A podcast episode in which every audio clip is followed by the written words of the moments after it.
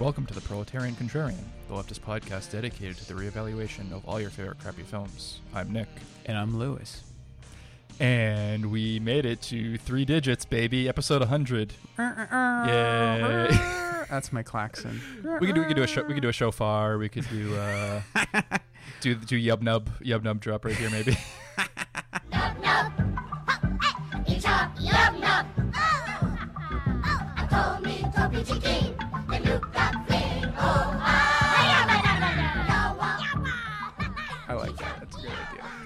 Yeah.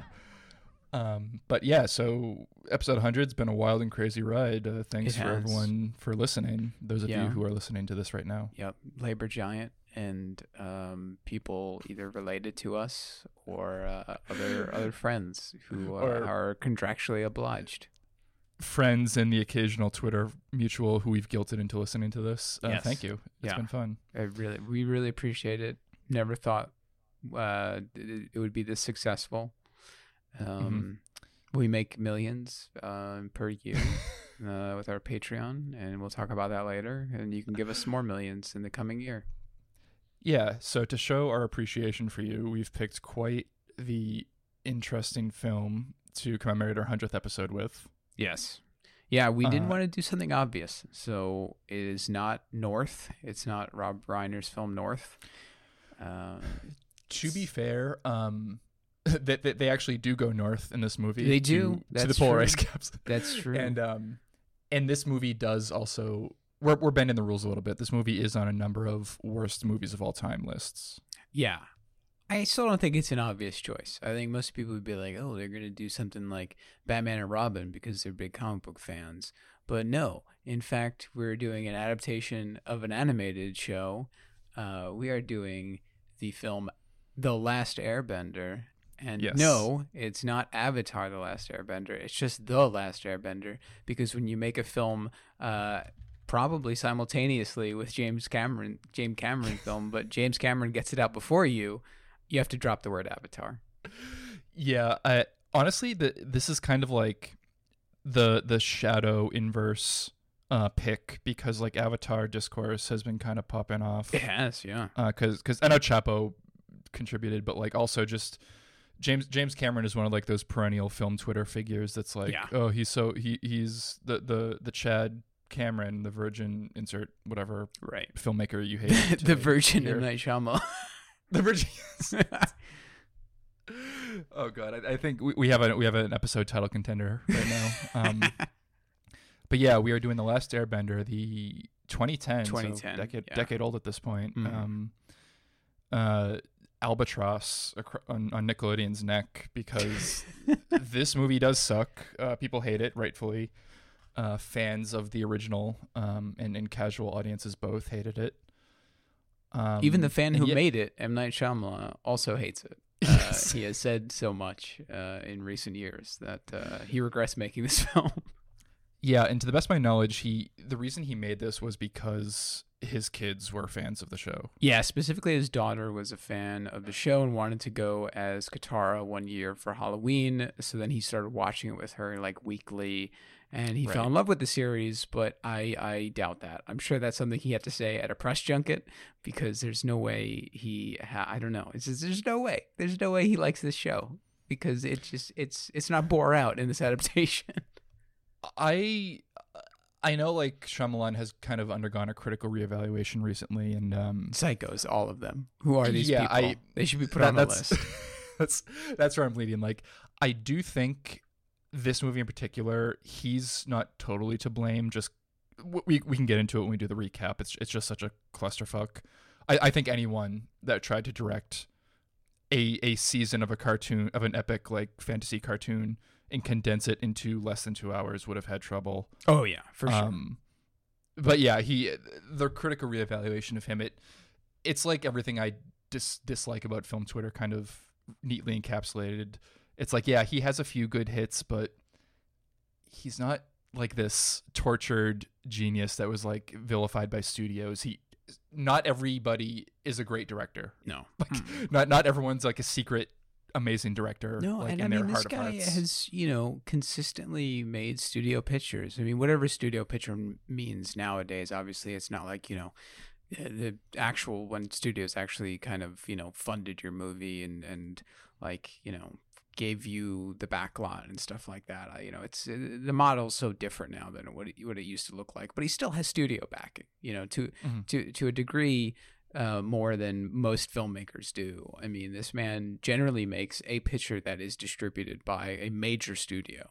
Um, I, this is, you know, this is this is made by Nickelodeon, and uh, a lot of his films, I think, are like Warner Brothers films. Um, you know, it's it's the, the man's not an independent filmmaker, right? I mean, like he might have one or two out of out of his you know his body of work, but even I don't, I doubt it. I really don't think he has any film that wasn't greenlit by a studio, basically. Uh, yeah, there is um his directorial debut that ignoring his student films. Oh yeah, yeah. 1998 movie called Wide Awake. That's yes. That is the one with um what's her name? Dennis Dennis Leary and Rosie O'Donnell. Yeah, yeah, yeah. Yeah. That that might be like an actual independent. Um oh my god, this is this is wild. So the Wikipedia introduction on Wide Awake, uh, the last line says. Shyamalan has described Wide Awake as a comedy that he hoped would also make people cry.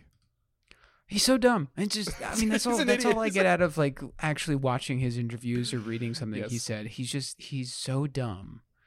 Um Yeah, no, he's big himbo energy. He's Yes. he's like a he's got he's got nice nice curly locks, but nothing nothing nothing beneath them. Yeah. And I think he went to like a big film school too. Like I think New York University. did he really? Of Yeah, course. he went to NYU. Of course he went to NYU. Yeah, It's, it's like the only good person to come out of NYU is like Scorsese, and that's it. Like honestly. yeah, and that's because Hot it take. was it was two thousand years ago. right. It was the Um, beginning of like film scholarship. Yeah. yes.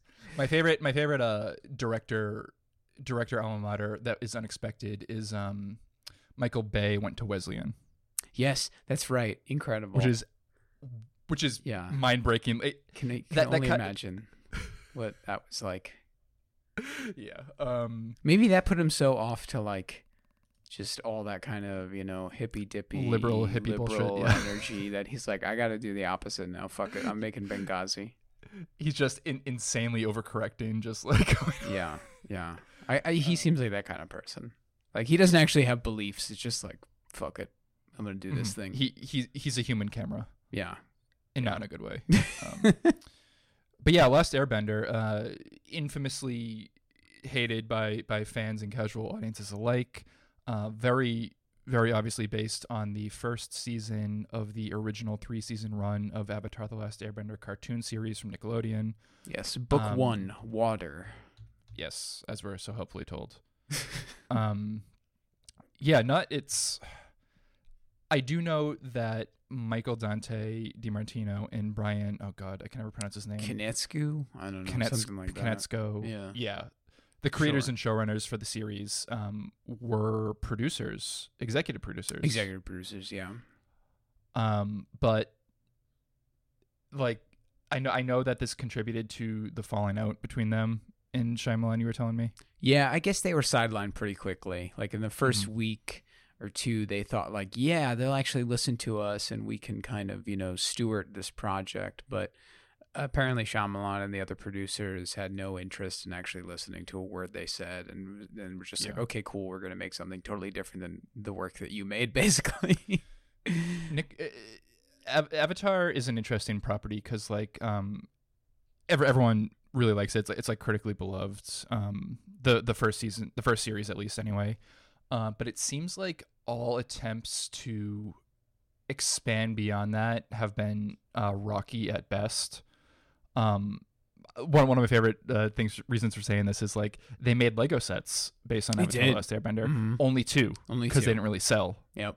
Oh. um there there weren't that many toys there's like there were a few video games but nothing that really made it big oh, right. Again, I um, mean, like they were horrible. I mean, yeah Yeah, it- it's such a great it's such a great idea too right you could do like a dark souls thing where like every time you die you know you come back as like another avatar It's- you oh know, that's like so good that'd be that's it's so perfect. like it just writes itself Um, but no, it, it's it's too mired in like the conventions of the video game industry as it exists. yeah, As it exists I, I doubt it's even like an RPG. I'm sure it's just like a you know platformer.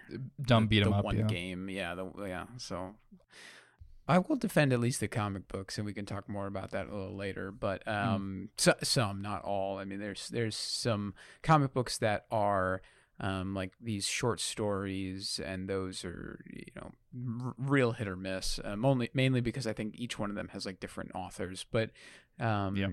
some of the comic books were written by Gene uh, Luen Yang uh, who last year did uh, the Superman uh, smashes the Klan, and he did the Asian Superman comic books, and he, he got to start with American Born Chinese, and you know he's he's a pretty prolific guy. He did um, Saints and Sinners, or what? No, what is it? Boxers and Saints about the Boxer Uprising. Um, Right. But yeah, he wrote the first one, two, three, four, five, five arcs of the uh, Dark Horse Comics Avatar: Last Airbender, and I've read the first three, and they're really good. I don't I don't know anything about the last two. Um, he didn't. I don't. He did not continue to make the the um, uh, what's the sequel show? Um, the Legend of Korra. Yeah, he didn't that, write the um, comic books for Korra. and uh, I have I have some pretty divisive opinions on Korra. I don't like it that much. I know um, I'm not a big a lot of people either. do. It's, but even the way that Korra was rolled out, it was like a lot of thought and production was put into the first season, and it was intended just to be like a one-off season. It wasn't. Right. They, they didn't they didn't plan or they didn't know that it would be so successful. Yeah. Um, and then they would get a second season, which they did, and then they're like, oh, people still like this, so they added on a third and a fourth season, and it that to me it, it's very apparent. It feels very um there's like a lack of flow between the seasons. There's a lack of like unity. Mhm. It, it it just feels like slapping one new villain of the week on top of another one. right. Um There's really It's no definite- overarching like plot. I mean, is there? I don't No. remember. I've only wa- I've only watched the first two. uh no, there is not. The so the first season the villain is essentially um Occupy Wall Street crossed Yes. with Anonymous. Right. Right. It's an and he's Um, an anti-bender. Yeah, and he oh the secret is he's really a bender all He along. is actually a bender. um, right. Yeah. Voiced by Stephen Blum, Spike Mugen from Samurai Right. Champloo. Right. Um, he wears like an anonymous mask. His name is his name is his name is Amon. Anon. That's it's right. like yeah. Yeah. Yeah. um this the second season. It's um, Korra's uncle is like the anti pope for Avatar, and he gets possessed by a dark Avatar spirit. It's so it's so like you you couldn't make a more Manichean Western interpretation of like Oh, for sure. traditional Eastern spiritualities, and that, that just completely breaks down for that reason for me. Um, third season, uh, Henry Rollins is the villain. He's an evil, an evil murderous anarchist airbender. Damn. Yeah. Uh, third season's the strongest one uh, for because the villain is most interesting, but still it it's just very like cool designs, cool character ideas, and like cool lore additions, but sure. it, it is not a cohesive story and Yeah. it, it is it, it feels very different from avatar the last What's the fourth season? Have you seen the last oh one? uh, yeah uh, zelda williams is um essentially a tankie she, what the she- fuck? she is an earthbender and she like develops like high speed technology like trains and tanks and shit and she tries to create a worldwide earth kingdom Oh my god. Yeah. What what the fuck is wrong with these people? Like what who did they like allow to make this? Like is it just some like chud, some reactionary chud? Like I no don't it's get it. it's it's the same people Is it still those guys? Like are Yeah. they, are they secretly reactionaries? Like You have I think Occu- they're- you have Occupy Wall Street basically as being a bad guy. I don't, the second one I don't know if you can ascribe any politics to. And you have a literal anarchist. Isn't he actually called an anarchist in the season itself? I don't know if they use the word anarchism Okay. or anarchy, Yeah. but he explicit he says something like, "I find all rulers to be my enemies. Anyone that's an elite is my enemy." Okay, so I mean, Um, basically an anarchist, you know, and then a, Yeah. the third one, I mean, literally sounds like yeah, some kind of anti-communist propaganda. Yeah, that's wow, that's incredible. It's it, it it it is terminal lib brain. It is like yeah. okay, Scott, this is so fucking online. But remember that guy Joshua for Congress? Oh, yeah. The- the- Mhm. he ran for Congress. He he came in like thirteenth or whatever. Um, he had this shit post that went, or th- this post that was sincere that went viral. He's like, "You learned about communism and socialism from theory. I learned it from watching Avatar: The Last Airbender." What really? That's hilarious. And I, as as cringy and like dumb as that is, I there's an there's a kernel of truth there because like the first season. Or, or the first, the first series, uh, the Last Airbender, it, it's very depoliticized, right? Like it's, Mhm. Yeah. it's a kids show uh, about fighting magic kung fu but like there because it's so archetypal it's like the classic hero's journey um and because Aang is such a relatively unique character he's a literal soy boy superhero he's he's vegan and he doesn't kill people That's right. Yep. yeah Yeah. uh, and he and he loves life in all its forms. Like those things lend themselves to a very leftist read, uh, whether or not they weren't intended. They weren't intended. um, but um, yeah the the problem with going with a teenage avatar Korra is like it needs to be more political, like whether or not you want it, because like they. They're, they're centered in one city and she uh, she acts like as the superman for that city like Yep. she has to get involved with like the, the politics of benders versus non-benders and those things are potentially interesting but when you approach it with like a middle like a, a middle core liberal perspective it what what enemies have you other than authoritarianism like you have tankies Right. and you have anarchists Right. Yeah. Yeah, I mean the I remember the um the first villain, the only one I can really remember. It he he also comes off as like very genocidal more than the other ones cuz he specifically is against benders. And and they Mhm. do they do play it, you know, as a, as if it's like this uh this Nazbol type character almost. yeah and i mean that that metaphor becomes literalized when you when the reveal is is shown that he's a bender too Right, he's a bender too. and it's like oh it's essentially the the argument is like these these millionaire brooklyn podcast hipsters are trying to tell us about socialism like that that's what amon is yeah, um, it's it's it's awful. and, and Um, the thing the thing with Zaheer in the third season um he's so right and he makes so much sense at least as it's presented at least how i interpreted it right. that they have to force him to kill one of his underlings who failed him and it's so jarring and out of character gotcha. it's it's okay. it's like okay you're making sense like yes the earth kingdom emperor is a despot and like bending does give this unearned sense of superiority to benders over non-benders um and that should be resisted and that like the the average person should be fought for in in a world that valorizes benders yeah that's all true um fuck he's supposed to be the bad guy have him kill this guy just like randomly Great. to make him uns- to make him unsympathetic Awesome. Yep. What a smart show. What a smart show. But we're talking Um, about the we're talking about the movie. uh, the movie, The Last Airbender. Um, yes we are Not much to talk about. Um, I mean, there's a lot to talk about. This episode could be five hours long. Uh, Yeah. Uh, let me let me far. just let me just run down the cast here. Really yeah, quick. that's important. Um, These people are important to talk about. Yeah. We have uh, Noah Ringer as Ang or Ong, I should say. His first role, Uh, he was just like a little uh, karate protege, and his mom Yep. sent in the tape to Nickelodeon. And to be fair, he does kind of look like Ang, Yeah. like a lot. mm-hmm. Uh, but he, he also looks like kind of like a caricature. he looks like he looks like he looks like a cartoon. He looks like Yeah. Aang. yeah. Um, Dev Patel, uh, probably the biggest name actor in this uh, as Zuko. Oh yeah, for sure. Nicola Peltz uh, as Katara, Jason Rathbone as Sokka. Jackson Rathbone, excuse me. Jackson he's Rathbone, uh, yeah. one of the He- vampires. he's a Twilight, In yeah. Twilight, yeah. He's a Twilight guy. Uh, Shaun Toub as Uncle Iroh or Ero, Iroh. as they say. excuse me. And then you and you didn't say uh, it's Soka, not not just Sokka. Oh yeah, the, the names are. No one says the same name twice. Like Yeah. no one, no one says the same name the same way. Katara. twice. They say Katara right, and that's it. Yeah. Everybody else is like, oh, we're gonna say Maybe Zuko, Zuko. maybe they say Zuko, Zuko's right. Yeah. Oh, that's code because the Zutara fandom, that that ship, the two of them, Yes. was a very strong Mhm. uh, yeah.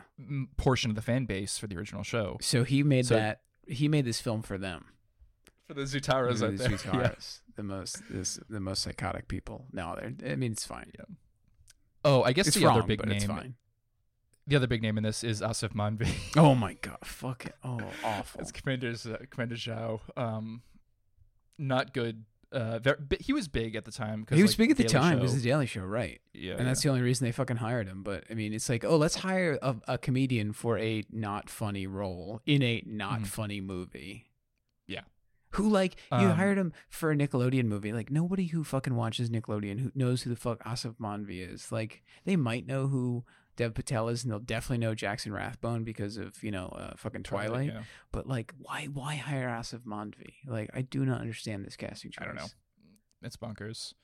Um, the other notable name that I know here, uh, Seychelle Gabriel, who plays Princess Yue, uh, she went on to voice Asami in The Legend of Korra, Right? Yes. which is interesting. Just a, ni- a funny Yeah, little yeah. like Avatar redemption arc for her. Mhm. I don't know who Cliff Um, Curtis is, but he plays Fire Lord Ozai, who we see immediately in this movie. Whereas, like in in the show, you don't see him until you know season three of Avatar, which doesn't really matter. Yeah. Like it doesn't matter. Like there's no reveal, right? Like it's not like he looks like a famous person. You know, he just No, like no. looks.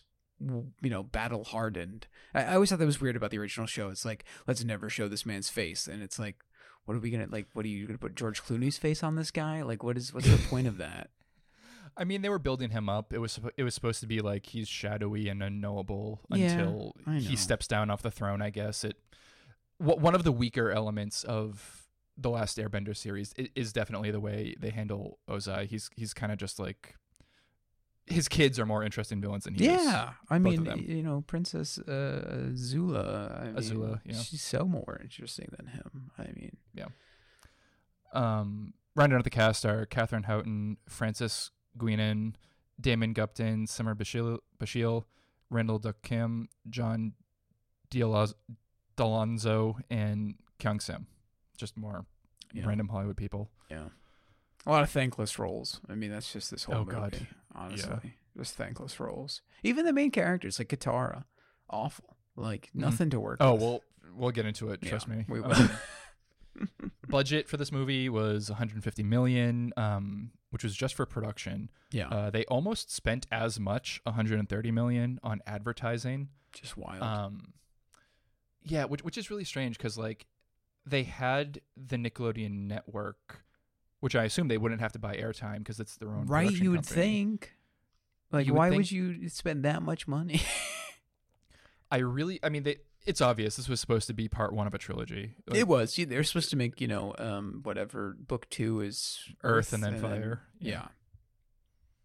They were. That's what they meant to do. Um, but when you spend 280 million and you only make back uh 319.7 million, yeah, uh, sequels don't materialize with those kind of Yep. numbers. Just, Yep. I mean, abysmal, abysmal performance at the box office.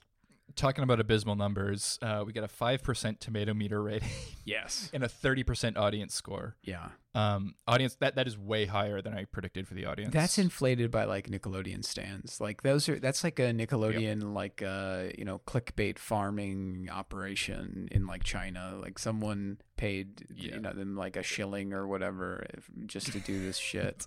Like there there there also must be some like fans j- just like like nostalgic kids who watched this when they were like two and they Right. still like like it yeah, and I've never watched it again. Or or you know what? It's M Night Shyamalan fans. It's the it's those those bastards, Yep. whoever they are out there. Yeah. Oh this this is funny this little tidbit you dug up the fact that at the 2011 kids choice awards which is Nickelode their annual version of like academy awards Yeah. Uh it didn't win anything yeah, it wasn't even nominated for anything. Like that's wild. they, they they knew it was up Yeah, they knew it was a fucking bomb, and you know, no one wanted to touch it with a ten foot pole. It's just, it's just incredible. You know, like Disney Channel would totally, no, no matter what, like Disney Channel would just be like, oh fuck it, yeah, we're gonna promote the shit about of this, and we're gonna give it, you know, our own little awards. But Nickelodeon's like, no, we we have like, you know, we have some Mhm. self respect. Yeah, and like I, that's almost an unfair comparison because Disney, like the way their movie machine, the, the the TV channel is a subsidiary to their movie making mm-hmm. production machine because like they've been doing this shit for hundreds, like a hundred years Yeah. almost at this point. Well, their TV channel Um, doesn't even have commercials. Like it has commercials just for Disney Channel stuff. Yeah. Whereas like Oh. Nickelodeon needs actual commercials. Like you know. The Actual Disney products. Channel, yeah, the the Disney ch- uh, what f- one of my friends back like this is really kind of a extended anecdote, but it but it's it brings up like an amusing comparison. One of my friends from high school, his uh his cousin who was like our age used to love watching Disney Channel all the time, and it was really weird. And I couldn't put my finger on it. And then like his other cousin was just in a fight with her one time, and he's like, "You just like watching this shit. It's like, it's like this." Fab, like fabrication of what kids think real life is supposed to be based on what adults tell them Mm, yeah. and like that that encapsulated it so perfectly because yeah they, like their their commercials are ads for other shows while you're watching like even stevens or something Oh yeah. hmm No, that's it. I mean, there's wild. they don't need they don't need advertising, right? I mean, they Mhm. don't they don't need you to sell Beyblades or whatever on their channel. Like they're good. they just need to sell the, the those uh disney infinity spin-off from like the the the Mies. Yes. Oh, oh, I bet. I'm sure that's what Yeah. they actually advertise now. You know, or like Disney Plus, or, or of course the parks. They still advertise the parks on there. Yeah. Um, yeah. I was I was always pissed off by Disney Channel. Like, I actually I would always prefer the fucking commercials. I was like, no, just give me a fucking commercial. I don't want to watch this shit over and over again. It's like if you watch a movie on like YouTube and like it's the same like fucking I get Liberty Mutual commercials. It's all I get on YouTube. Mm. Like Yep. it's just like that shit over and over again. all that said i would still any i would- I would put any random uh disney channel movie above last airbender Oh, by far. Yeah. Just like Cadet Kelly. made. Like, come on. That's way better. Oh, yeah. Like Zenon the thinking, uh, sequel. like Zenon the Z- uh, Smart House Smart or, uh, House. Yeah. The Halloween, Halloween Town. Town. Yeah. Like Halloween Town is so much better. Like, Halloween Town 2, Kalabar's yeah, Revenge. Kalabar's Revenge. Even that one. They're both great. Like, so much better than this bullshit. Yes. Yeah. Um, we do have a quote here from M. Night himself um, from a 2019 interview or 2019 uh, lecture at, At NYU. Going going back to observe. Oddly enough, though, at the. Stern School of Business, why the fuck would you invite this guy to go to the Stern School of Business? Like, because I mean, he, he obviously like makes films, but he doesn't make a lot of money. I mean, I could see him like having stuff to say on the production business Yeah, side. Of, probably. of- I'm sure. I mean, he has a production company. I get it. Like, you know, I get it. Yeah. But still, what a But yeah, uh, downgrade. Shyamalan publicly disowned this film and his next film, After Earth, from 2013, uh, calling them junk movies. He elaborated I did a couple of huge, big budget CGI movies. There's always been this inexorable pull to join the group, a constant seduction in the form of whatever you want to tally, in the form of money or safety, ease, not getting criticized.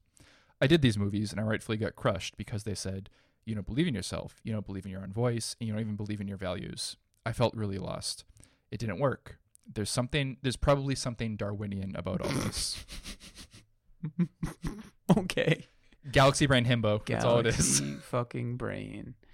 You don't believe in yourself. I it, I don't know. The- I think the problem with this movie is that he believed too much in of, of himself and not like Mm. you know the source, source material because he, he he thought he was like. I read somewhere else he was like, "Oh, I want I got rid of all the slapstick and the fart jokes of the original series because I wanted to make this serious and important and something different." It's like, no, those things are cool. Like that's The the one- First of all, there's very few fart jokes in the show. the ones the one scene that i liked was a comedic jokey scene and i'll, I'll tell you when i get there Okay, because like I don't even remember. I don't remember half of this movie. I was on my phone the whole time. fair, Fa- uh, I was too fair.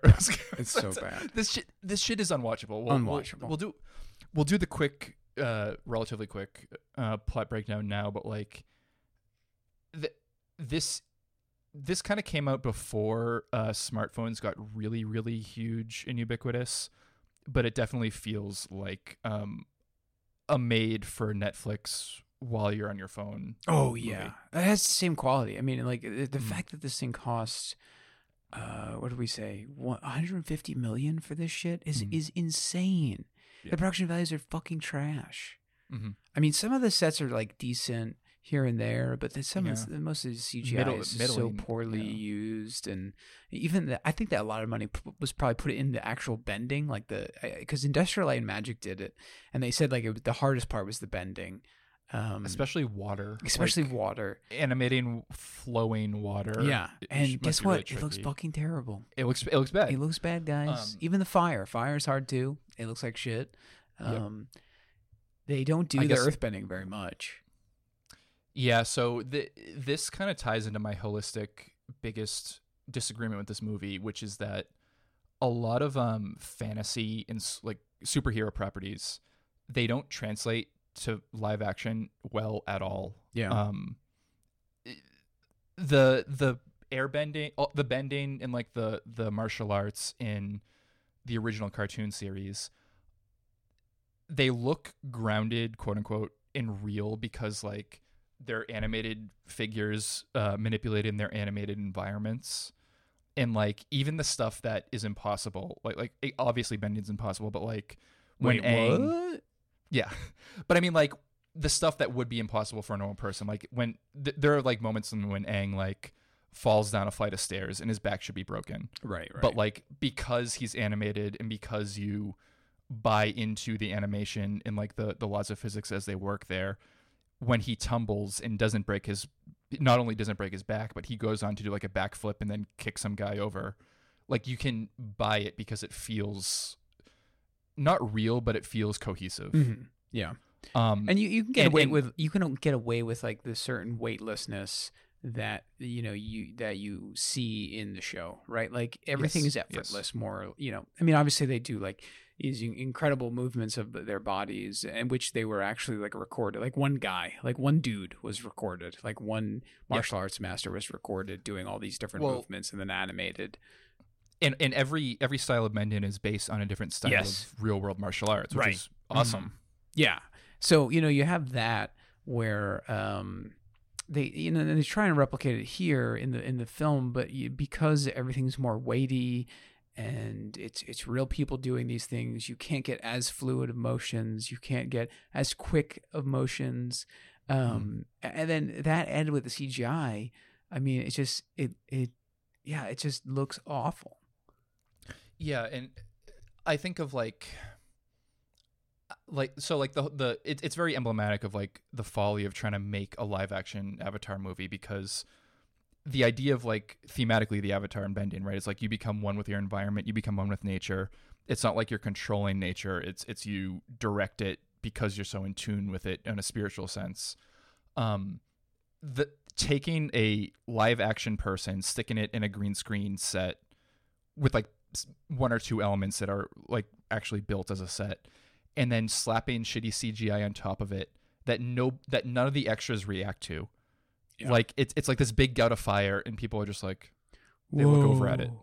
Yeah, it it's so such a perfect metaphor for like the folly of trying to make this Yeah, it is. compared to the source material. It it just it it looks like shit and it doesn't work. That's Yeah. all that's, that's, that's Yeah, it. no, it's true. It's true. I think the worst example is in the earthbending prison. When We'll get uh, there. Okay, We, we, we gotta we gotta do the We'll get breakdown. there. The gotta do the breakdown. There's a uh, Star Wars crawl in the beginning of this film for some reason. Yes. Um so this whole plot of the movie follows the first season of Avatar the Last Airbender. Um there there's a war there's a a, a an eastern spiritual uh inspired uh world divided into four nations. Right. Um all the cla- the four classical elements: air, earth, water, fire. Well, it's really just three because Um, the Air Nation doesn't exist anymore. Well, yes, that's the first thing we learn. The the, the Fire right. Nation is imperialistic and and they they eradicate the air nomads. Um, Right. and yeah, ev- they were ev- nomads anyway. Yeah, they weren't Yeah. technically a nation. the four the four uh, nations, the four bending styles, um, are all linked, obviously. So it's you can there, there's X amount of people in the population that can uh, bend their their their heritage element, but there's one person who's born every generation, the Avatar, uh, who can bend all four. Right. and he's reincarnated or they, they are reincarnated ti after they die to come back and, and maintain harmony in the world right. um, at the start at the start of the story 100 years prior the avatar had vanished leaving us in a state of leaving the world in a state of war. Mm, yeah, and again, um, the Fire Nation is Imperial Japan. Earth Nation is uh, China. Um, the Water Nations are uh, like Inuit, The water, yeah, the water tribes are Inuit. um, and then the Air Nomads are like Tibet. Tibet, I guess, Yeah. because they're monks. That and the fact that like they're on the brink of eradication, Right. And, and, Yeah. there's yeah, all that stuff. Uh, so I, I guess like the I sh- one last thing I'll say, like one last Avatar nerd gripe I'll say is like it always bugged me a little bit that they go with the classical Greek breakdown of the elements.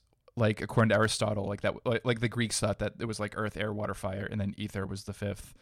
Um, whereas in traditional Chinese mythology, there there are five elements. There's um, fire, water, earth, uh, wood, I Wood think. and metal. In metal, yeah, Which I mean, the series does eventually gets there. yeah. They they introduce uh, metal bending, but it's specifically a derivative of, of earth, bending, right? Yeah. And then tree bending is like a is water bending. It's like There- they there bend are- the there- water in the trees. Th- there are hick water benders that bend vines in the swamp where they Right, live. It's it's great. Yeah, It's great. yeah. But no, you're right. I mean, it's it's um, there's still derivatives of other the the the, the four main forms of bending. The best explanation I've heard from a fandom perspective is like it mirrors the four states of matter: uh, solid, liquid, gas, and plasma. Okay, Yeah, but sure. that that that's insane nerd wiki shit. Yeah, that's ridiculous. leave, leave it to TV tropes. uh, but yeah, so we we're introduced. We're in the in the South Pole. Um, we're introduced to Katara and Sokka, Sokka. who are Sokka. so good. This bra- this movie changed. This movie fucked up my brain. No, I mean it is it is Sokka in the series and Sokka in this movie, Yeah. Um, played by white people, uh, both of them. Yeah, that's really fucking obvious. Yeah. Um, Jackson Rathbone, who is a descendant of Basil Rathbone, the uh, he, the British uh, actor who played Sher- That's- Sherlock Holmes. that's wild. Yeah. Mhm. Um, you don't get that name yeah, and then not be related to him, right? I mean, come on. Yeah. so we, we get two big issues right away. We get yes, it is racist. To um, this movie is extremely whitewashed. All the speaking leads are white people, and they're shoehorned into um, crowds of not white people of of, of East Asian and, and Southeast Asian people. Um, there, there's like one village where it's filled with like black people. Weirdly, Yeah. What was that one? What was that supposed to be? Earth, Earth I, Kingdom. it was an Earth Kingdom thing, right? Yeah. Earth Kingdom Town X. Yeah. Yeah. Um, and the villains, uh, as portrayed most prominently by Dev Patel, are Mhm. are Indian actors. Yeah. actors of Indian descent. Yeah. And um, the fact that like they whitewash the heroes but not the villains is really it's really obvious. Yeah, it's just bad. I mean, it's I. and, and it's funny because M Night Shyamalan he's like defended this a billion times, and he's like, listen, you know, this is the most diverse like you know blockbuster film you'll see, and, and like to his credit, maybe it was at the time. Honestly, in 20, Technically, 2010. if you and if you count uh, extras that don't have any lines, Yeah, no, he was like very he was very proud that there were like uh some black people in the movie. Like that's what he even says. He's like, "Yeah, I, I had some black people in this movie." And it's Right. like, "Cool, none of them spoke or had anything Yeah. to do." Like I think one of the Yeah. monks like eh, um Monk Gyatso is black, like even yeah, it's but don't know, again, he looks, does he not looks speak. kind of south. He looks kind of Southeast Asian. Yeah. Okay, we're, we're we're we're doing race science right now. We got we should we should no, go to the second big Night problem. He's doing it, not us. he pushed us to do it. He Yes, it's his fault. it. Um, I will say the other big problem we immediately run to is that uh, children actors suck and are not good in any movie. oh no, they're so he's so bad. The the, the little he- kid is just like he's he's probably good at like martial arts. You know, that's why he got the the, the gig. He his Yeah. mom sent like a tape in, and he, he you know Mhm. it's probably decent. But even that, like he he doesn't get to showcase that at all in this movie. No, yeah, It's too The- all- CGI all- heavy to like at all be a martial arts film. yeah. That's that. That's the big problem we'll run into soon. But like, yeah, I mean, th- there are the performances in this. Some of them are really bad. Some of them are are okay. Like Dev Patel is decent with what he's given. Yeah, It's just he's given shit. This this is a very good example of like I don't know. They they say that about like Ewan McGregor in the prequels, right? Like he he does a good job with what he's given, but he's given insane shit to say and like no no real chances to act. No, it's true. I mean, oh my God, Celeste, please stop. She's like right here, and she's just rubbing her head against the microphone. God, please stop. Go. Oh my God, no, that's not happening. She just bit me. Get the fuck out of here. Get the fuck out of here. Jesus Christ. We were talking about Dev Patel. Yeah. Okay.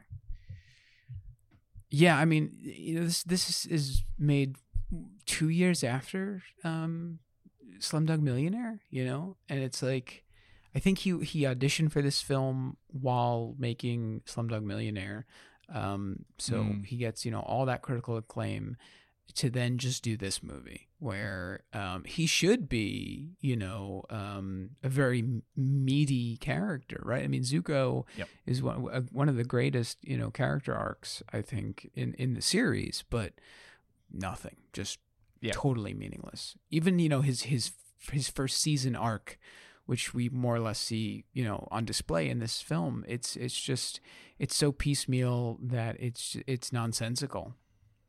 in in the cartoon series, Zuko is is the second main character after after after the titular character Right. Aang, the last Airbender. Mhm. He he's definitely second most in importance, and like the first season, especially, in, and culminating in the third season, they get so much mileage out of like directly comparing and contrasting the journeys of Aang and Zuko. Oh yeah, I Um, mean it, it's it's there's always cross cutting between those are the 2 Mhm. stories that we see cross cutting between.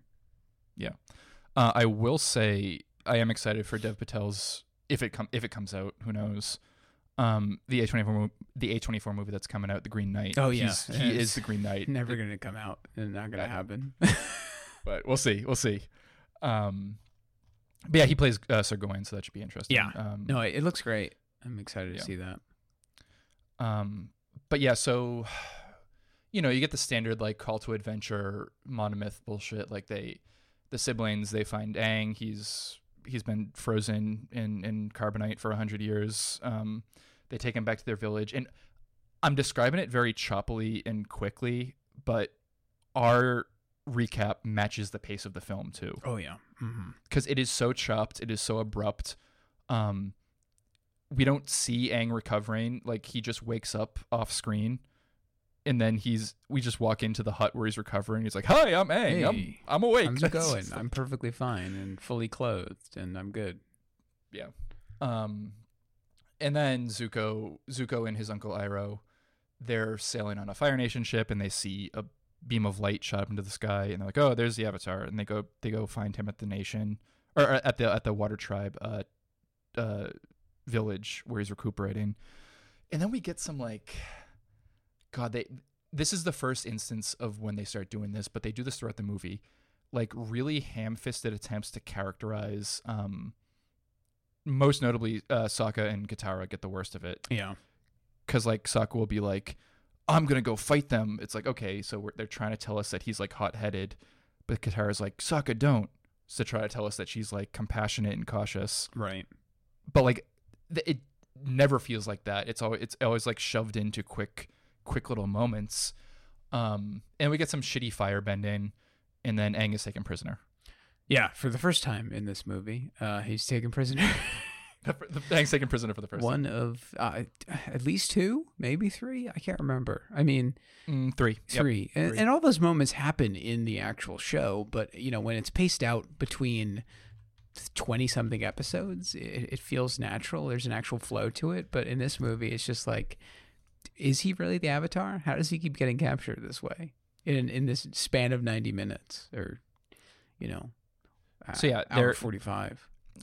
there are 20 episodes in each season except for the third season which has 21 and um this opening that we just described is like two episodes Yeah. and they try to cram all of it into 20 minutes Mm. um and they they do a thing that i think the star wars sequels do a lot and this no they do a thing that uh the marvel movies do a lot whereas they like rely on fans uh, ability to characterize character like to give the characters uh, characterization outside of the movies and then like apply it to the movies based on like, oh, Captain America is like X, Y, and Z, and so they can rely on that because like the tumblers and like the the blogs and and like the discourse on Twitter characterizes these these uh, characterless characters for them instead of the movie doing the work. Yeah. Oh, I mean, because the movie does absolutely no work to develop uh, Sokka or Katara. I mean, it's Yeah. and, and for you know Katara, I mean, is and Sokka, you know, to his credit, he's a big character in the show. I mean, they are the the main three until they introduce Toph in the second season. Right. Um, Right. And I thought they were actually going to introduce Toph when we meet like sa- that random Earthbender. Yeah. Um, but Yes. that was not Toph. That was just a random Earthbender. Um, a scene Mhm. that could be skipped entirely in this movie. Yeah. Um, Um, another thing they do a lot, and they do this when they have Aang taken prisoner, and they, and then Katara's grandmother does it with her in, the, in their hut after Aang is taken away. There's a shit ton of expository dialogue. Oh yeah. Mm hmm I would I would say most of the dialogue in this movie is expository. It has to be right. I mean, how do you get to point Mhm. A to B to, to C to all the way to Z in this fucking thing without like a shit ton of expos? Um, that's all like Uncle Iroh does. You know, like Mhm. it's it's Yep. awful. I mean, he's such an amazing character in the show. Um, Yeah. and it's just he's got nothing here, and also he's like he's a skinny dude with dreads in the movie, and he's supposed to be a big fat guy in the, Yes. in, the- in the show. Uh, uh, you know, it's like, and, of course, his you know his voice actor is Mako, and this guy and this Yep. is like not This- Mako. Yeah. Like Uh, pretty Mako, terrible, he- guys. Pretty terrible choices all around. I know Mako did pass away before he got a chance to record the third season. And they yeah. they got someone who had also who had covered for Mako in the past to like finish to finish recording. But they also pay tribute to him in that episode of Tales of, from Ba Say. They it's dedicated to Mako Mako's right. memory. Yeah, the one about his his, uh, His son- son. his son Yeah. Who they mention a billion times in this movie, and I didn't care about Yes. any single time they mentioned it. Um, mainly Uh, because like Admiral Zhao and and Iroh and and also uh, Zuko's like the the antagonism there. It's just like they just it's just so obvious. Like they just they Yep. just kept making Admiral Zhao like so evil and just say the quiet parts loud like over and over again. Um, just And uh, Aasif Mandvi is many things as an actor. Uh, ominous and threatening No, are not right. two of those things. not at all intimidating. Like you see him on screen and you're just like, okay, when do you say something funny? Like when do you do something interesting? Uh, never. The answer is never. Like Mhm. when he kills the moon spirit, I'm like, okay, please. Um, so yeah, we we learn that there's tension between Zuko and and Admiral Zhao, and they hate each other, and they're both trying to find the Avatar, uh, or the Avatar, The as I should Avatar. say. Yes. Uh, meanwhile, in a very ham-handed cutaway kind of travel montage, uh, suddenly they- make it to the Air Nomad Temple. Mm-hmm. But uh, uh, it's that sudden, and there's like no sense of like traveling. Like I know, and like easy, easy, obvious answer. I'm gonna go to it uh, in Fellowship of the Ring when they're traveling. Like you get a sense that they're Right, actually mhm. traveling for like months on end. Yeah. it feels like that, even though there is some montage and there is some abrupt cuts, but like they they make it feel like a journey. Uh, no, it's just like they zip over there. in Yeah. this. it's like oh, I mean, it's here. also entirely possible because they do have a flying bison. So, I mean, you know, the Fellowship did not have a flying bison. true. Uh, neither did, and they didn't have flying eagles either. And don't get me started on that crap. Uh, Appa also looks like shit. Um, like He when looks you're so doing bad. far, like there's you know some wide shots, he looks fine. But then in the final battle, when um he roars, his face. face, is so bad. Like it's just smooth. They put like no textures on his actual face. The rest of his body like, like- is pretty decent, like in terms of the hair. Um, Yeah. but the face is awful. It looks like an emoji wearing a wig. It does. like a real life Yeah, wig. no, it looks like Yeah. the you know the moon emoji that kind of looks like blackface. Yes, It's that one. Like it's just, it's just that. wearing like a wig with turf bangs. Yeah, you know, yes, exactly. It's awful. It's it's and then Momo looks like shit too. Oh, it, Momo's barely even there. Yeah. And um, so when they find Momo in the in the Southern Air, Temple, uh, Aang he's like, "Oh, look, it's like a lemur monkey. There are pets," and it looks so obvious that Noah, whatever his face is, just like Noah Ringer is just like moving his arms around and pretending. and they like composite this really shitty CGI thing like into his arms. It just his movements looked really really fake. Yeah, they did. I mean, how hard would it have been to, you know, when when Momo's flying around, perhaps do CGI, but then when he's actually holding him, just do a fucking puppet. Now, How how would that have been like? Come Do on, a puppet or put like prosthetics or costume like safely of course on a real lemur. like they were. no, I'm serious. like they were like- supposed to do it Yoda, like Yoda was going to be a chimpanzee. yes. That didn't work out very well. Uh, so Aang finds out that all the monks are dead, that he's been uh, frozen in carbonite for 100 years. Uh, and then they kind of just shrug. Oh, God, the fucking the spirit dragon is introduced. Oh right, yeah, not in the not in the series at all. Not in the it series. was The- previous the, avatars. The, the spirit dragon is a composite character for all the previous avatars because in the show, Aang is supposed to be able to like meditate and communicate with his past lives. Um, also, uh, that that face stealer worm, no, the creepy guy. Oh right. Mm-hmm. uh, he fulfills some of those functions. He he he's just like a catch-all for like spiritual shit. Yeah. Um, Yeah. The problem is it it sucks. Uh, he looks awful. You barely Um, see him. He's, he's- mostly in shadow. He's an Eastern style serpentine dragon, but he also has wings, which is a big no-no for me. I didn't even um, notice they- that part. They show him fly. They, they imply that he's flying off, and they show some like wings flapping. Oh, that's fucking like, stupid. Yeah, dumb, Don't awful. fuck that. Um, um, but yeah, no, it's it's it's really crappy, and it it has like, it's basically force bullshit. It's like ripped off, half remembered bullshit from the Force talk with Yoda in Empire Strikes Back. It's like, it's it's very very rote token Hollywood flavored spirituality. Oh yeah, for sure. Yeah, this the whole spirit world uh, section of the film, or any mention of the spirit world, is yeah, just um, yeah, bad, just bad. um they speed through all this bullshit they go to a random god this movie is so the problem with trying to like compress a whole season into a movie in addition to all the other problems we just mentioned like it all feels really interchangeable all the scenes because they all the scenes are very episodic because they're Mhm. they're pulled from episodes Yeah. of a show Yeah, and, Uh, and half the time everything looks the same. Honestly, Uh, like Yeah. every background looks the same besides one or two.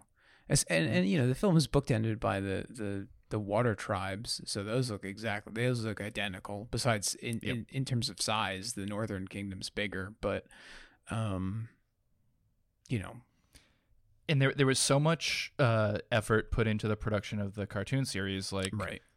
every nation looks very distinct. All, all of the the culture cultural artifacts like the clothes, the architecture, the the tools, the weapons, the implements they use, they all feel very distinct from each other. Um, but here it's just it's just like all a big colorful mess that all feels interchangeable. Yeah. I mean, literally, you Um, couldn't even get one cabbage guy joke. Like, awful. Yeah. Oh my yeah. Oh my god. Like, been we're so in the Earth easy Kingdom, too. and just like, give me the cabbage guy, just for like a second. Yeah, my cabbage. Yeah, the cabbages guy. He's great. Um, they get wrapped up in some bullshit in or, a random Earth ca- Earth Kingdom prison camp that the because the the Fire Nation had captured all the Earth Kingdoms uh, people, and then Aang's like, "Oh, just fight. You have ground right here. You can earthbend it." And they're like, "Oh shit, oh you're wow, right." didn't notice that. The earth, the bending's horrible. Um, It's the worst bending for sure. That one, that one rock, it just like slow motion crashes into one of the firebenders. it's kind of a meme. It's like six people stand in formation. It feels like it feels like Power Rangers, and they Yeah. do like kung fu moves. And one one rock slowly levitates up, and then another Earthbender comes in and shoots it, Yeah. and it knocks over a Fire Yeah. Nation soldier. The the, the guys, It's the just six guys the are kind of doing like a haka, you know, like the Maori yeah, dance. yeah, um, which like looks cool, but then like you'd think like, oh man, they're gonna have to levitate this giant stone. And it's gonna, gonna take out like a whole cause an earthquake. right, cause an earthquake. It's like no, just this one little pebble It's it's literally a rock that you could have picked up and thrown and just at a Fire throwing, Nation yeah, soldier, done more which, damage. which would have been yeah, so much more efficient. yeah. No, it's um, bad. Yeah, like Noah Noah Ringer, he he's like a good martial artist. Like like he's he's in shape. He's good at like doing stage fighting and everything. Like like no disrespect to his acting or his stunt work that he does here, but like the the fights with Aang when he fights the soldiers, he he just whirls his, his staff around and then he shoots out air and then soldiers get knocked over. Yeah, yeah. The choreography is shit. The music is shit. Oh, the music's awful. Yeah, the choreography is, I would say, only like there's that one decent shot in the at the end in the final fight. That's like a long. They, they try to do a lot of long takes of fighting for some Yes. reason. Like I guess Yep. you know, M Night Shyamalan thinks that's like cool. I don't know. It's, it's maybe what he learned at NYU. But like, if you're not good at it, then don't do it. Um, but there's there's one good long take where uh, Aang takes down some firebenders in uh, at the end of the film um, that I think like uses the CGI better than the Mhm. majority of what we see in the film. But again, it's it's literally five seconds of footage compared to I mean the the countless times he fights people, and it's just it looks like they're always. It, it looks like like no one wants. It, it's as if like they hired like stuntmen who don't know how to be stuntmen, who like Yeah. they don't want to do things fast or quick because they think they're gonna hurt each other. Like they they fight so slow in this movie. Yeah, the fight the fighting is very slow. It's very stilted. Um, Yeah. It's like, oh, I'm gonna do like some punches here, and then stand back. I'm gonna charge up a bending move, and then shoot it, and then go back into fighting Yeah. with like those beats punctuating everything. No, there's a lot of stopping. Like, uh, the, especially when we get to the blue mask. You know, when we get to Zuko as is the whatever that guy's name is. we we might as well jump I think to we're there anyway. Like, I mean, who knows? yeah, so so so just to quickly set it up, Commander Zhao hates Zuko. Zuko hates Commander Zhao, and Commander Zhao does capture Aang by setting a trap. And um, we don't know this now, but it's revealed soon after that Zuko goes to free Aang so he can capture him on his own to please his father. Who his father, Lord Ozai, is pitting Zhao and Zuko against each other to see who can capture Aang Right. first. It's a very good twist in the cartoon show. It's so cool. That episode's great. yeah, um, it's a great episode. it- the frogs, it- I mean, which are not in this movie. Yes. Yes. But yeah, so Zuko in disguise as the blue spirit mask um goes to break Aang out. It, it's a whole big set piece in the movie. And it's so it's it, it could be the best set piece in the movie. Like honestly, Yeah. because it's obvious Dev Patel can't fight. Like so, we see the scene where he skirmishes against like the firebenders on the warship.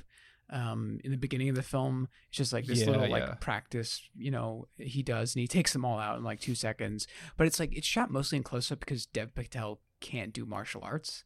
Um, Yeah. but this is you have him in a fucking disguise, like He's wear- he's wearing he's a wearing mask. a mask. Like this is how they filmed the last Bruce Lee film because Bruce Lee had died, and they only shot like an hour worth. No, they shot like they shot about ten hours of footage, but they only were able to use like an hour worth of footage basically. So they they mostly had other martial artists in masks and disguises or helmets, like motorcycle helmets, for his Hmm. Oh, last yeah. film, Game of Death. And then you only Yep. see Bruce Lee at the end when he fights um, uh, Kareem Abdul-Jabbar. So like they literally could have done that Yes. here. Like just get an actual fuck get, get like Tony Tony Jaa or some like big martial artist, put him in this fucking mask and just have him like fucking kick ass for five minutes of this movie with Aang and honest next to him. honestly, they probably did that for a lot of shots in this sequence, but the fact that we can't tell kind of says it all. Yeah. Uh, Well, that's a problem. Because like, it, it it may have well have been Dev Patel. right. May as well have been him. Might as well have. It was. I mean, the choreography is so shit, and and the Mm. and the camera works to blame too, because it's like they they again do these long shots, these really long and wide shots where it's like, you know, and to its credit, at least it's like you know the shot lingers for a little while and doesn't you know do the obvious like you know Hollywood every two seconds you cut, but when you don't know where to place the camera in the first place so you're kind of like there's something in the background. The cool thing is happening in the background which is you know um, the blue spirit taking on like 50 guys and in the foreground we have Aang doing absolutely nothing. Um, Yeah, that's what he does in that little pavilion it's he he jumps inside like he's like oh this is like a training. The, this the trap is set up at the northern air air nomad temple. So like Aang's familiar with the air nomad equipment and like their their temple and setup. And he jumps in this little pavilion and he's like oh they they use this to train airbending. And he like sends a gust of air and it makes all these like wooden wooden like hanging slats come down. And he uses those to kind of fight and kind of defeat and shield himself from some of the firebenders I, I get what they were going for, but like that that is something that would be super cartoony and expressive and something you could show in animation. Right. But like you can't show that shit in real life because it doesn't work in real life. Yeah. So, Mm.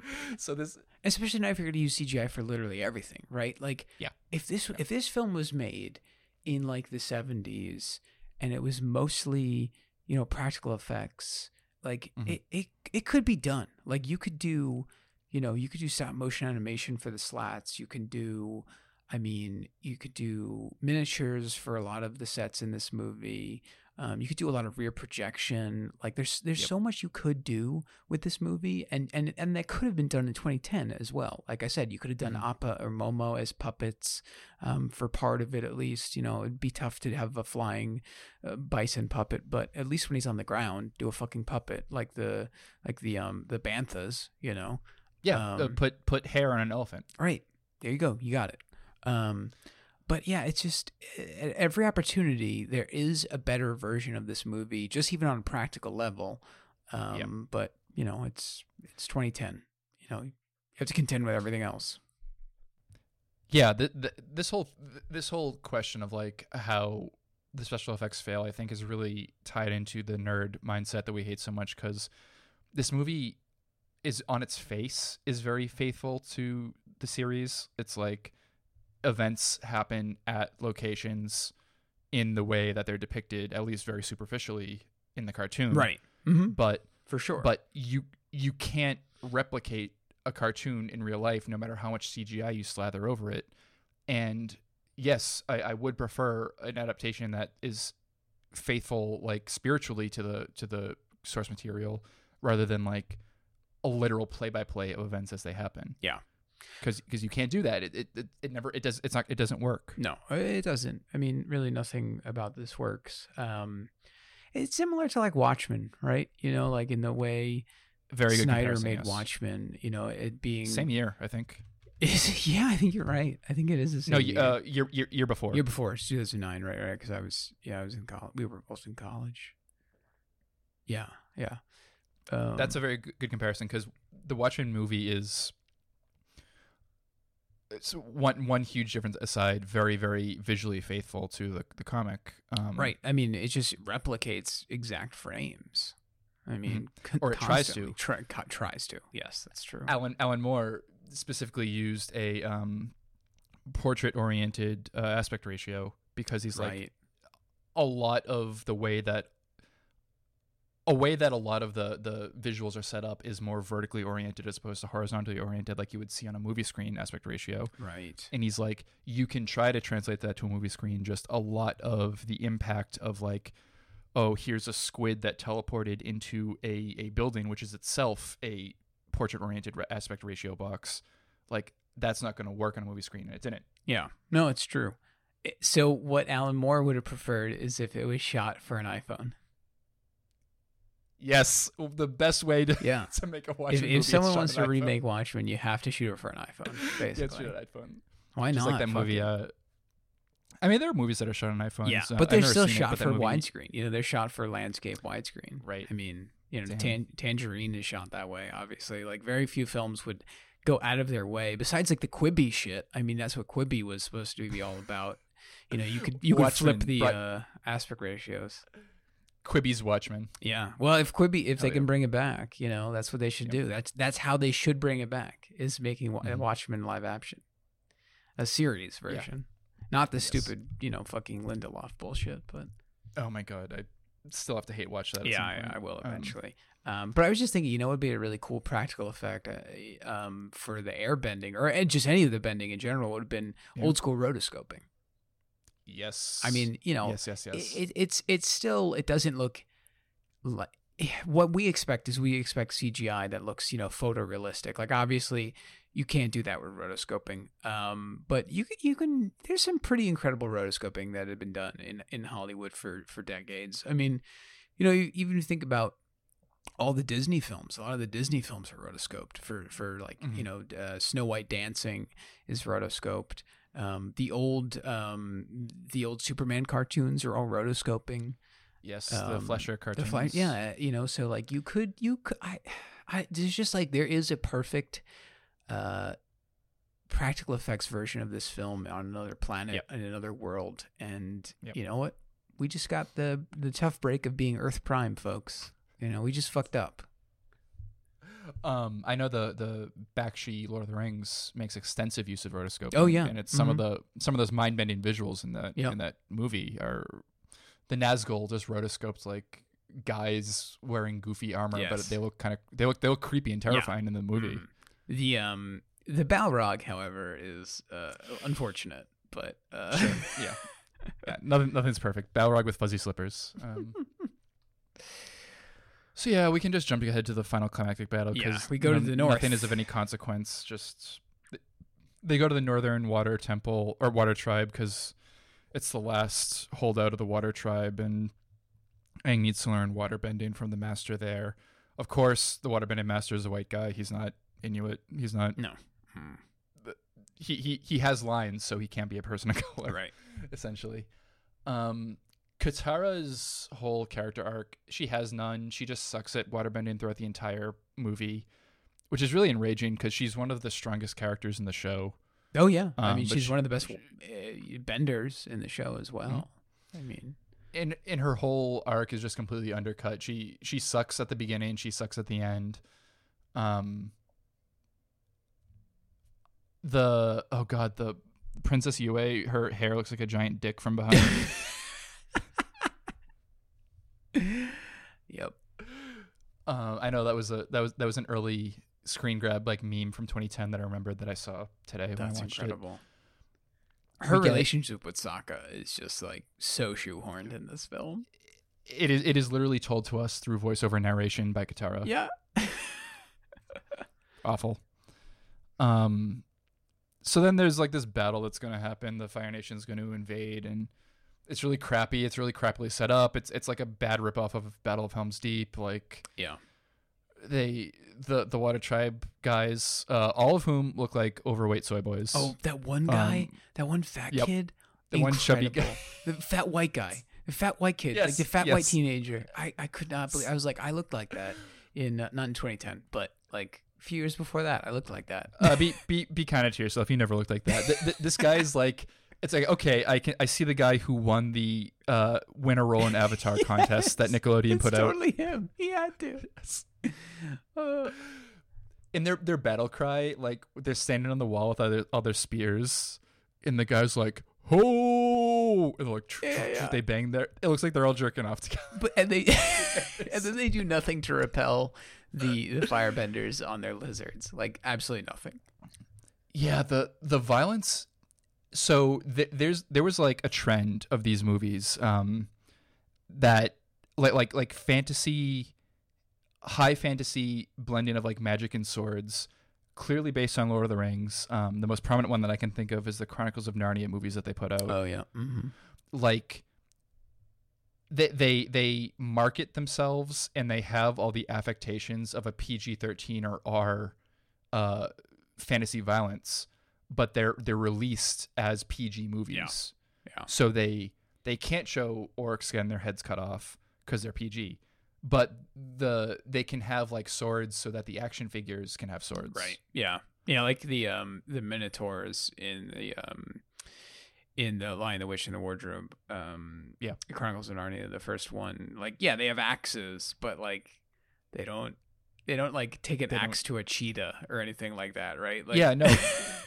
and and when they do, it is like a fraction of a second cut with no blood right, that's cut away immediately. right, yeah, yeah. Although that It's- fight it's- scene in the in the first one is better than anything in in Oh, Avatar.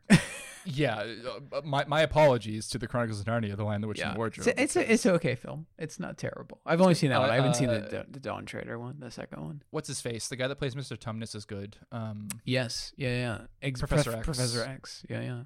Uh, I don't know. He also plays in those M Night Shyamalan movies where he plays the uh, the guy with multiple James- personalities. James McAvoy. Yes. Yeah. Yeah. Yeah. he's he's good. Um, yeah, no, I I just you. I don't like that movie that much, but it is like head and shoulders better than this. Yeah, and, but you're um, right. It is this PG fantasy film where you get like none of that. Um, yeah, none of the catharsis, none of the cool shit. None of yeah, and like I, I'm not saying that like we need brutal deaths in No, we do. in a live action We- Avatar movie. we need We do. that.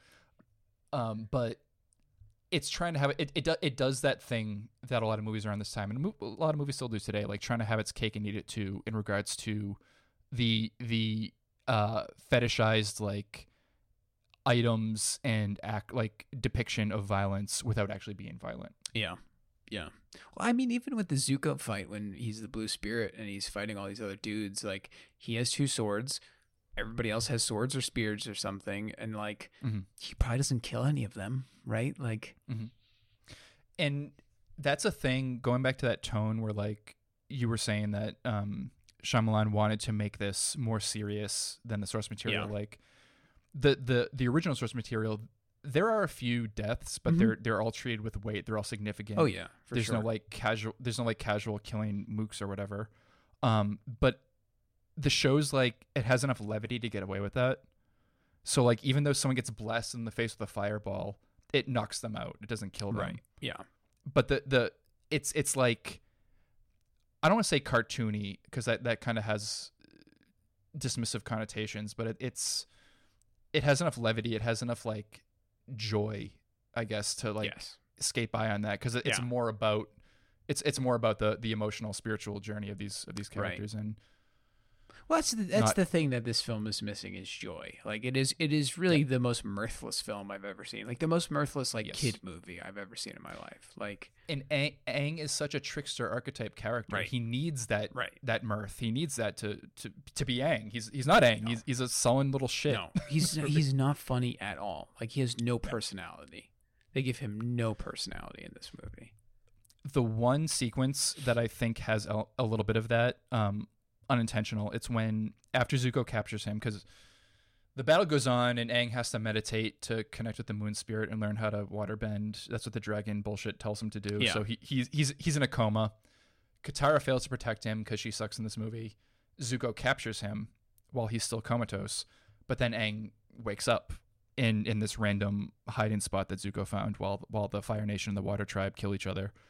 Um, and Aang kind of sneaks around while Zuko's looking for him Oh, in this room, and it's it's kind of cool because like Zuko like is standing there and he looks around, and Aang's behind his back, and he like it's it's like a Bugs Bunny and Elmer Fudd thing. Like he, he like he moves along behind Dev Patel's back, and it that actually has a little bit of like that that joyful trickster trickster god element Yep. that Aang had Mhm. originally in the cartoon. Yeah, definitely. Mo- and when when Dev Patel Zuko does finally like spot him, they have a fight and they barely use any bending, and it's the most engaging fight in the movie It is. Yeah, because like by far. they're just fighting and and uh Zuko tries to grab fire from a torch, but then Aang blows it out. Yes. It's like a, it's like a cool little yeah, moment. yeah.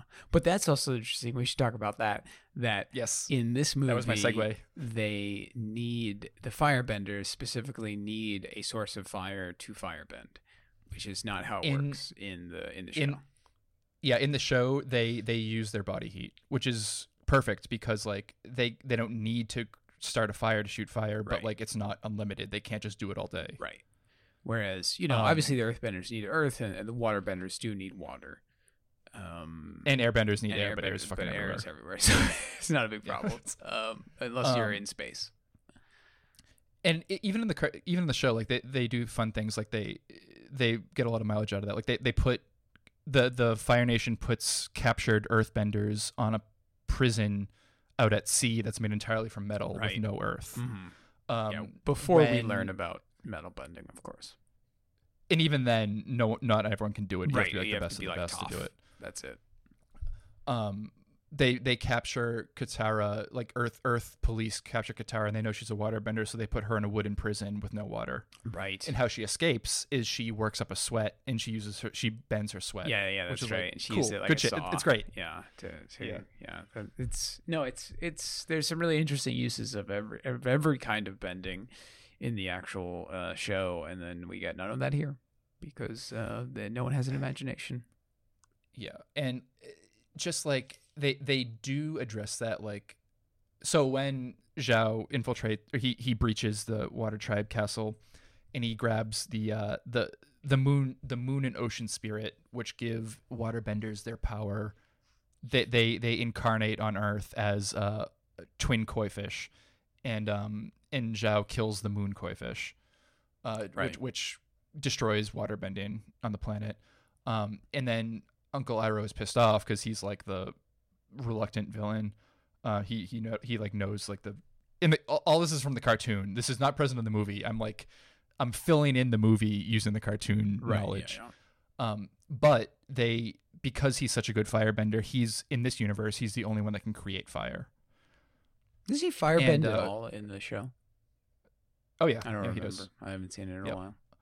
He does. Um, he's he teaches Zuko a lot, and he um, yeah, he he just does. But he's he's just like good, and he he's the one that invents um, if someone shoots lightning at you, you can redirect it so it doesn't harm you. Oh, okay. I do remember that now. and he developed that because he studied water bending because he's more he's he's a, he's like he appreciates like other cultures he's not like an imperialist like his brother is Right, right, right, right. Yeah. and um we do get one cool visual effect the only i think this is the only practical effect related to bending uh the actor that plays Iroh has fire on his hands because they put like that jelly yeah, I that think, gel on his, stuff on his hands. that'll burn and it won't actually burn your hand. Yeah, yeah. I think you're right. and it it is the only memorable bending visual from this movie Yeah. because it's an actual person interacting with an actual Right. element on screen yeah, it's it's kind of ridiculous. I guess for continuity's sake, there are scenes of like Sokka is wet with real water because Katara accidentally splashes him, but that, that doesn't count. doesn't That's like bullshit. Fuck that. Yeah. So yeah, Zhao kills the moon spirit. The moon's pissed off. The water tribe is getting their asses kicked, but then the princess with the penis hair, just like in the cartoon show, she sacrifices her life to give her spirit to the moon god or the moon spirit, and then that fixes that fixes bending. Aang goes into Avatar state. He makes a big wave and pushes all the the Fire Nation boats out to sea, and everyone Yeah. bows at him. Also, does And the last doesn't shot- like kill him, right? It's just like uh, push these things out, which makes sense because he's supposed to be. He even the, the, yeah, he he wouldn't the do that. dragon even says like, "Don't kill. Yeah. Don't use Yeah. your you know bending powers to hurt people." And uh, the the last shot of the move of the good guys is all of the water tribe people bowing down to Aang, and some of the fire tribe, Fire Nation people too, bowing down to Aang as the Avatar. And Aang does he, he does this little martial arts thing, and then he does like a milady bow at the end. It's like I do not. he not does like remember mm, that. milady. I Yeah, do. I don't think I said the last like maybe five minutes of this movie. I think I was probably like sucks. messaging you in our group chat in that Yeah. instead of actually watching it by that time. The last the last actual scene, it's it's not a post credit sequence, but it feels like one. Oh, with Azula. Yeah, yeah. Azula's introduced, and she doesn't seem like Azula at all. No. She Azula's the the coolest villain in the original show. She is just some girl in Yeah. this. No, she has like that one little smile smirk thing she does, and that's supposed to show you like, oh, Yeah. she's unhinged or whatever. But it's Yeah, she's joke, it's so Joker forced. pilled. Yeah, she's Joker Yeah. but again, then, like you see Ozai, he's just like this big fat guy.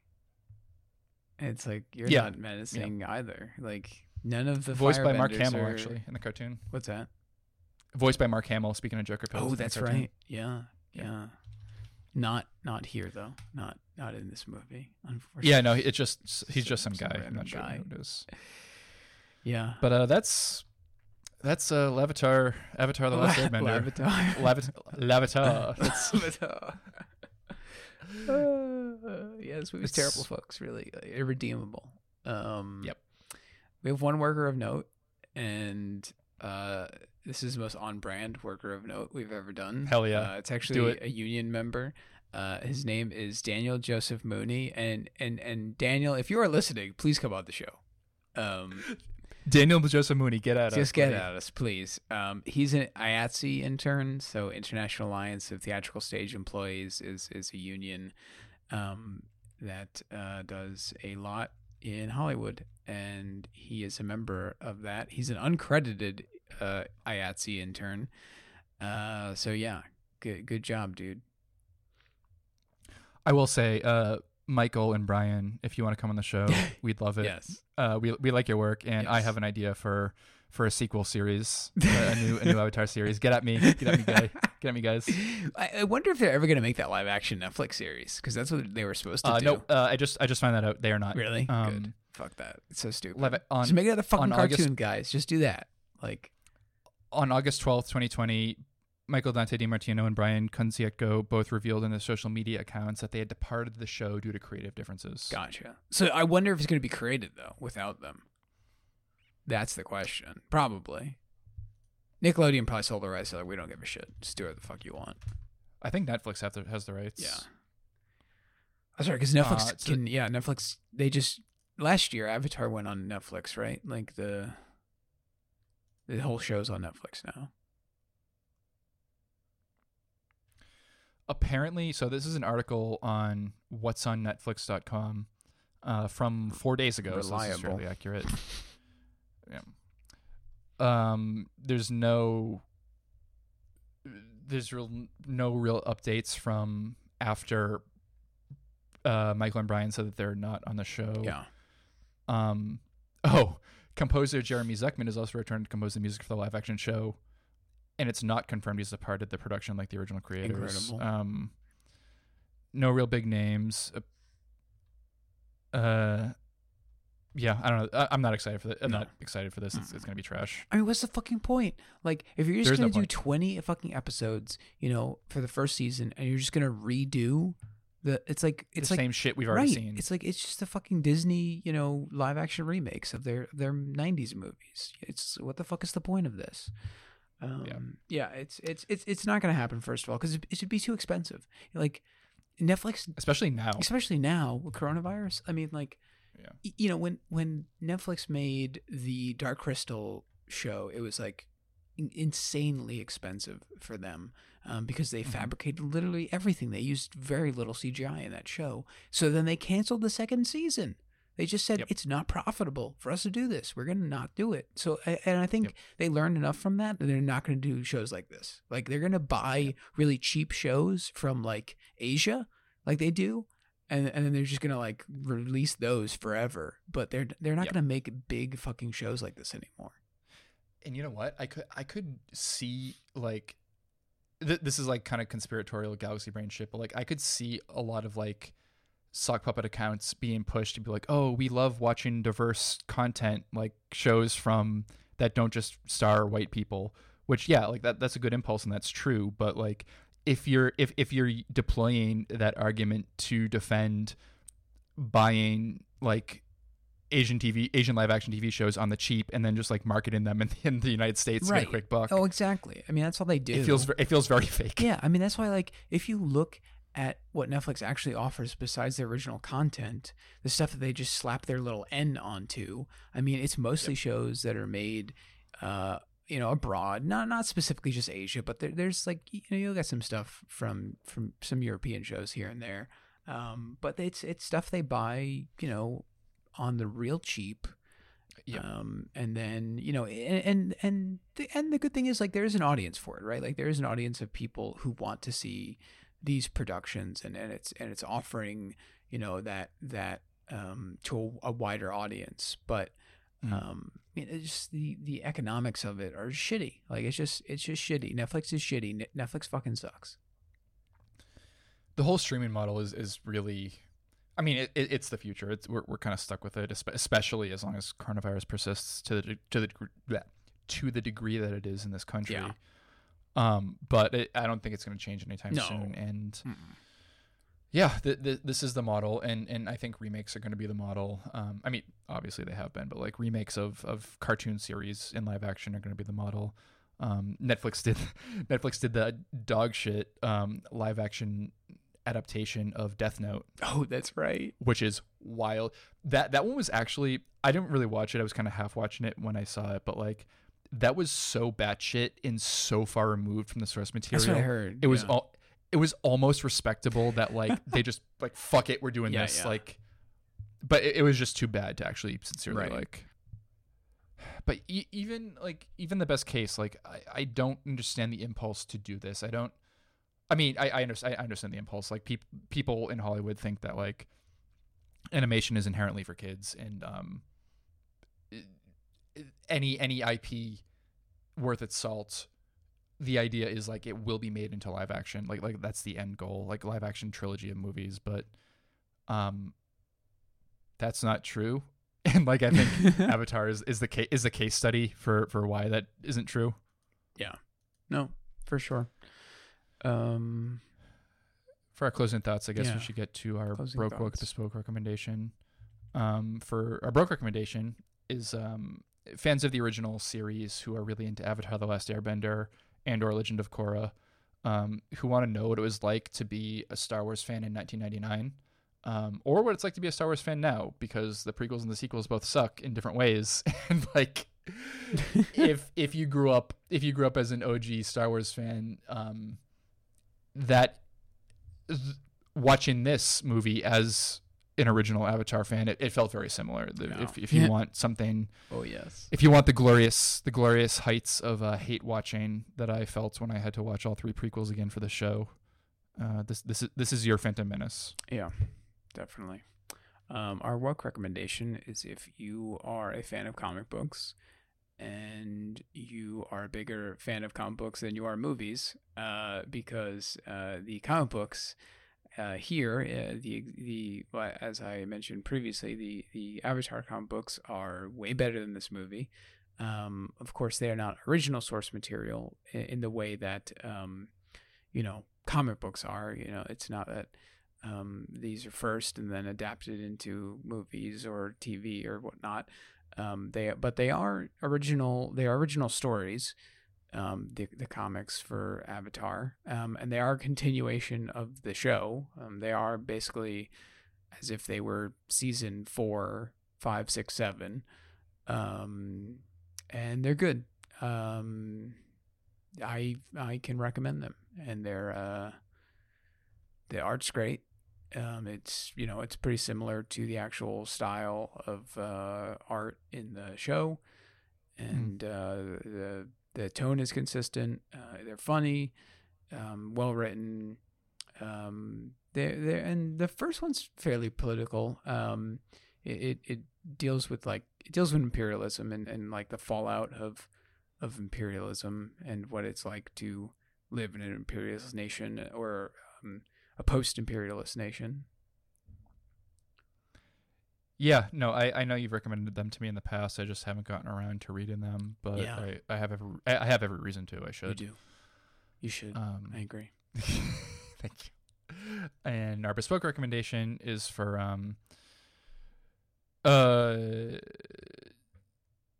this is kind of an anti recommendation. It's for Jesus, I'm reading this one. I'm like, what the fuck is this? hey, I it's it's our hundredth movie. I we've earned one of these. It's, it's our hundredth movie. We both hate it. Anti recommendation for shitty uh, imperialist um, fantasy fans, which is kind of redundant, just because fantasy genre fans tend to be pieces of shit. Uh, this is your movie. This is your movie because it's whitewashed and it's culturally disrespectful to the. It's disrespectful to the cultures that the producers of the original cartoons show uh, went out of their way to portray accurately and with nuance and depth, and to make a series that was very much a fantasy monomyth, but not rooted in the same tired old, tired, the same tired old uh, bullshit that so many derivative fantasy ripoffs are today.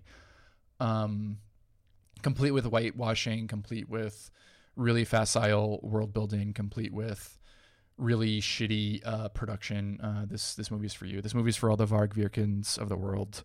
Uh, this is what you deserve. yeah. So, um, if you're one of those people and you listen to our podcast, stop. Uh, and that you like Avatar: The Last Airbender, but don't like the movie, uh, which is probably zero people. Yeah. But whatever. you never know. Yeah. Uh, yeah. So, um, yeah, uh, we want to thank all of our fans for um, coming with us on this journey, this monomyth that was ProCon. Except Labor Giant. Except fuck him. Um, um, we are not at the end of our journey, however. We are, in fact, um, I, I don't know. We're still in the uh, the the first part of the cycle. We have we're at the uh, leaving home now. We're leaving home. Oh after yeah, yeah. episode 100, and now we go on the the true journey. Uh, We just got off Tatooine. we just got off Tatooine. Exactly. Now we meet our we, we're gonna get meet our friends. Um, we're gonna go into the belly of the beast eventually, um, and then we come back with all the fruits of our labor. and defeat capitalism. Of course. Yeah. Um, Yeah, no, I mean, obviously this is a milestone of some importance, and we we haven't been as, uh, we haven't kept up the frequent pace that we used to. But I I certainly want to keep going with this fun, crazy, stupid project that we dreamed up. It's it's a good time. Yes. gets us some engagement, and uh, it's it's a fun it's a fun thing to create to create a podcast, even though. It's about ironically appreciating and hating uh, bad movies. It's still it's still a good But time. not this time around. We just fucking hate this one. There's no. Oh, yeah, yeah, yeah. We're not unironic. We're not doing anything ironic here, folks. This is all sincere. No. Fuck this movie. Yes. Um, but Uh, yeah, we seriously, Brian and Michael get at me. I do have a great idea for. A he third does. season. I have Or for a seen. third, third I series. have I have heard and seen this idea. Uh, for our social media plugs here, I'll just run through them quickly as usual. Uh, Patreon.com on pro underscore con. Um, on Twitter, we are at proletarian C, no spaces, no periods. Uh, Facebook.com, just look up proletarian contrarian.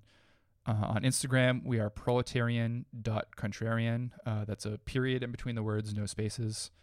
And on Letterboxd, we are pro underscore con, just like with Patreon. Yeah, yeah. Um, there's absolutely no consistency with any of them because It's what uh, it's what's available. It was what was available. You'd be We- surprised we- how many times we- Procon was taken on things.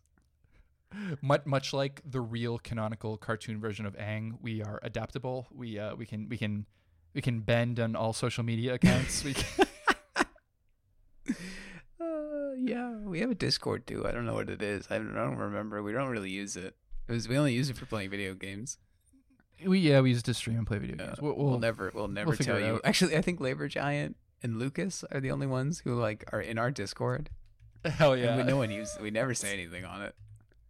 We're Whatever, not fucking good. We'll- losers. We'll, We're not gamer losers. we'll, we'll, we'll integrate it more eventually. We'll we'll do something with it. I'm sure. But uh, thanks, folks. Yeah, this was uh, a hundred episodes in the bag. Not bad.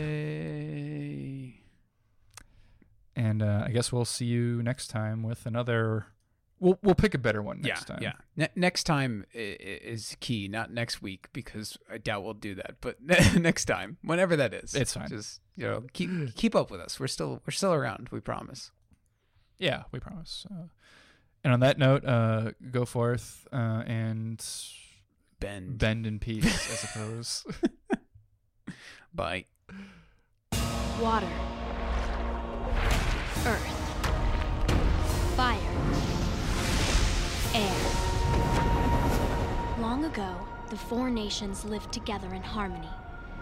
Then, everything changed when the Fire Nation attacked. Only the Avatar, master of all four elements, could stop them. But when the world needed him most, he vanished. A hundred years passed, and my brother and I discovered the new Avatar, an airbender named Aang.